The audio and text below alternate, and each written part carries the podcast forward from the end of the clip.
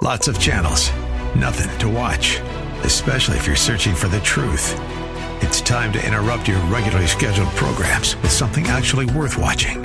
Salem News Channel. Straightforward, unfiltered, with in depth insight and analysis from the greatest collection of conservative minds like Hugh Hewitt, Mike Gallagher, Sebastian Gorka, and more. Find truth. Watch 24 7 on snc.tv and on Local Now, Channel 525.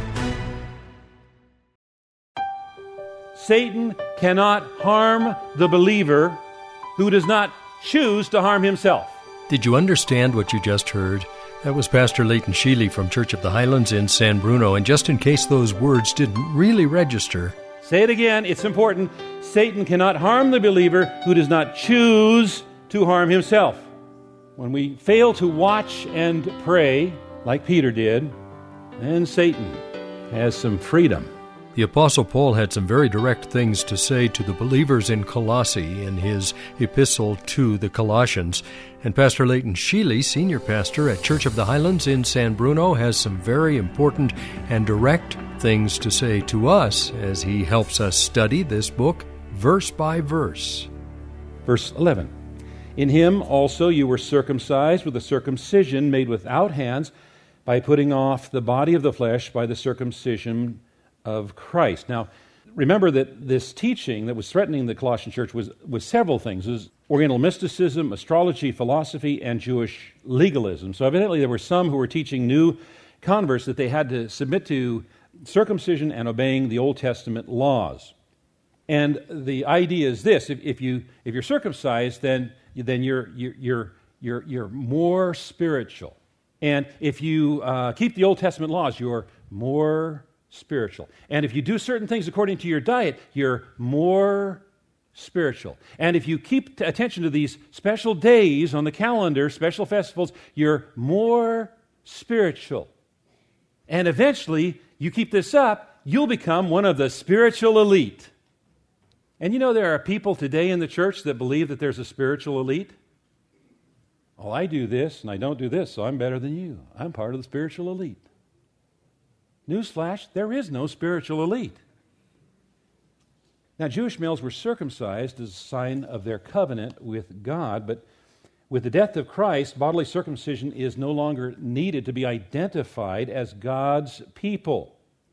Paul here explains that all believers are circumcised, but not with a circumcision done by hands. Only Christ could perform this operation. It's not a physical operation, it's a spiritual operation. And Paul made it clear that Christians are not subject in any way to the Old Testament legal system, and it doesn't do us any good spiritually anyway. Christ is sufficient. Did I mention that? I just wanted to make sure because that's what Paul keeps trying to get across to us. Christ is sufficient. Verse 12 Having been buried with him in baptism, in which you were also raised with him through faith in the powerful working of God who raised him from the dead. Warren Wiersbe wrote, Paul used the illustration of baptism, and in the New Testament, the word baptize has both a literal and a figurative meaning. The literal meaning is to dip, to immerse. The figurative meaning is to be identified with. So, for example, the Jewish nation was baptized into Moses, that's in quotes, when it went through the Red Sea, 1 Corinthians chapter 10. Now, there was no water involved in this baptism because they went over on dry land. They walked on dry land. But in this experience, the nation was identified with Moses. Paul used the word baptism in a figurative sense in this section of his letter to the Colossians. When a person is saved, he's immediately baptized by the Spirit into the body of Christ. 1 Corinthians chapter 12. So as the water closes over a person's head, it's as if he died and then when he comes up out of the water, it's as if he has risen to new life, new life with Christ. And not only that, but it also symbolizes our future bodily resurrection. Believers' faith is in the power of God that raised Christ from the dead, and that same power will someday raise us from the dead as well. Now, I've got a question for you, and the question is this Have you been baptized? Because if you're a believer and you've not been baptized, you need to get baptized. You need to do it to be obedient. And baptism is a public profession that you've put your faith in Jesus Christ as your Savior and Lord. If you've not been baptized, you need to make it happen. Verse 13 And you who were dead in your trespasses and the uncircumcision of your flesh, God made alive together with him, having forgiven us all our trespasses, all our trespasses, by canceling the record of debt that stood against us with its legal demands. This he set aside, nailing it to the cross. Fascinating passage. Uh, Colossians, I'll remind you, is one of the prison epistles. So it's one of the letters that were written by Paul when he was in prison. They were all written close together. Ephesians is uh, another one. And there's a passage in Ephesians, Ephesians that's very close to this. It reads, As for you, you were dead in your trespasses and sins. Ephesians chapter 2.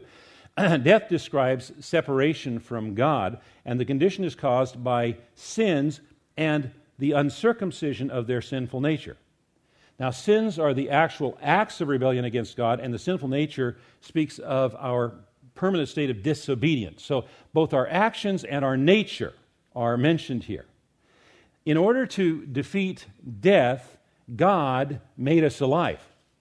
In order to deliver us from sin, He made us alive with Christ. Alive with Christ. Being alive with Christ means that we no longer under sin's dominion. And the word this, and it's referring to canceling the record of debt with its legal demand, he set aside, nailing it to the cross.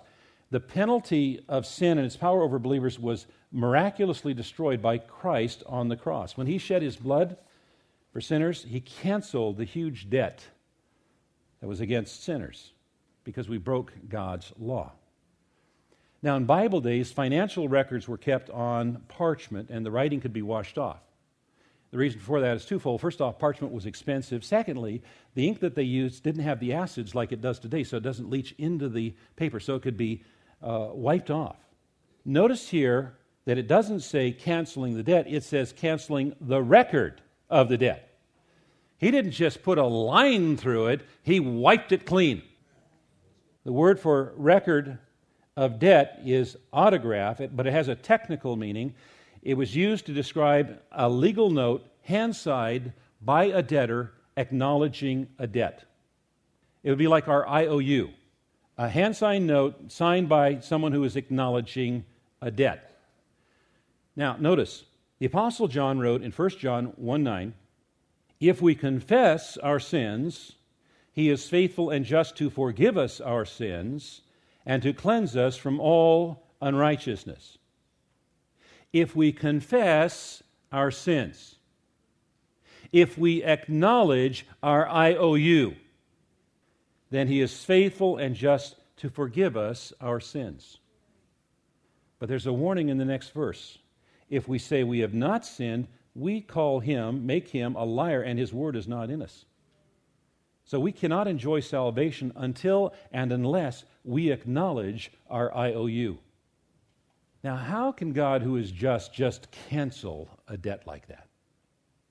I mean, if a judge set free someone who was guilty, they would cheapen the law and they would leave the injured party without any means of restitution.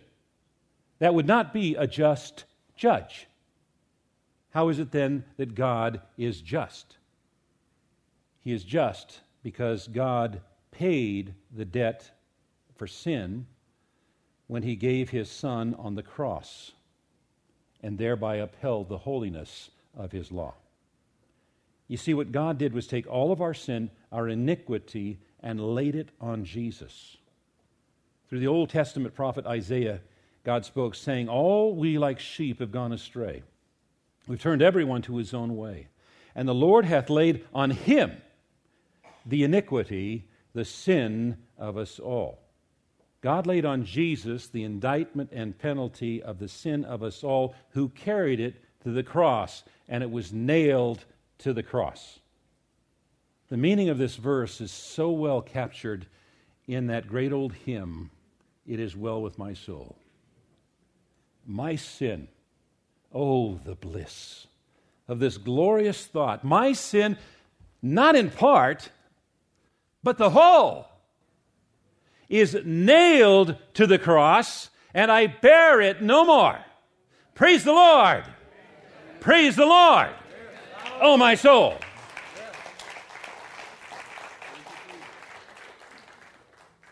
And then he continues describing the supremacy of Christ over all. Verse 15 He disarmed the rulers and authorities and put them to open shame by triumphing over them in him. Now, when you think of this, the death of Christ looked like Satan had been victorious. They took Christ, they dragged him through the city, they triumphed over him, they put him on parade, they openly exposed him to shame, and they did it while he was naked. They stripped him.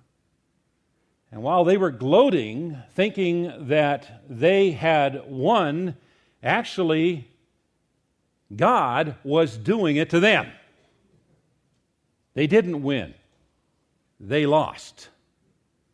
Thoroughly, completely, totally, permanently. It says Jesus disarmed the powers and authority. The word there is stripped, and it's used to describe a victorious army stripping the defeated army of their weapons. Why? So they can't fight anymore. Jesus stripped the enemy of their ability to fight. Satan cannot harm the believer who does not choose to harm himself. Say it again, it's important. Satan cannot harm the believer who does not choose to harm himself. When we fail to watch and pray, like Peter did, then Satan has some freedom now, when we consider these pictures of spiritual progress, we can see how a growing Christian can easily defeat the enemy and not be led astray. If spiritual roots are deep in Christ, we're not going to want any other soil. If Christ is our sure foundation, we're not going to be moved. If we are studying and growing the Word of God, we will not be easily enticed by false doctrine and if our hearts are overflowing with thanksgiving, we are never even going to consider giving up the treasure that we have in Christ, our Savior and Lord. A grounded, growing, grateful believer will not be led astray. Amen. Amen. Pastor Leighton Sheely is taking us through the book of Colossians, and uh, we'll continue on Monday. I hope you can join us at this same time. This is an outreach ministry of Church of the Highlands in San Bruno on the web at highlands.us. That's highlands.us. And there is a ministry website for this broadcast at studyversebyverse.com. That's studyversebyverse.com. You can join with us as a financial partner. You can give safely there on that website and you can also share with us the fact that you listen to the broadcast. Again, that's studyversebyverse.com. This being Friday, I'll remind you that there are multiple services across the weekend at Church of the Highlands. One service on Saturday evening, four services on Sunday morning, and a final service on Sunday evening. All those details are on the website at highlands.us. Have a great weekend and join us on Monday if you can when we'll again study verse by verse.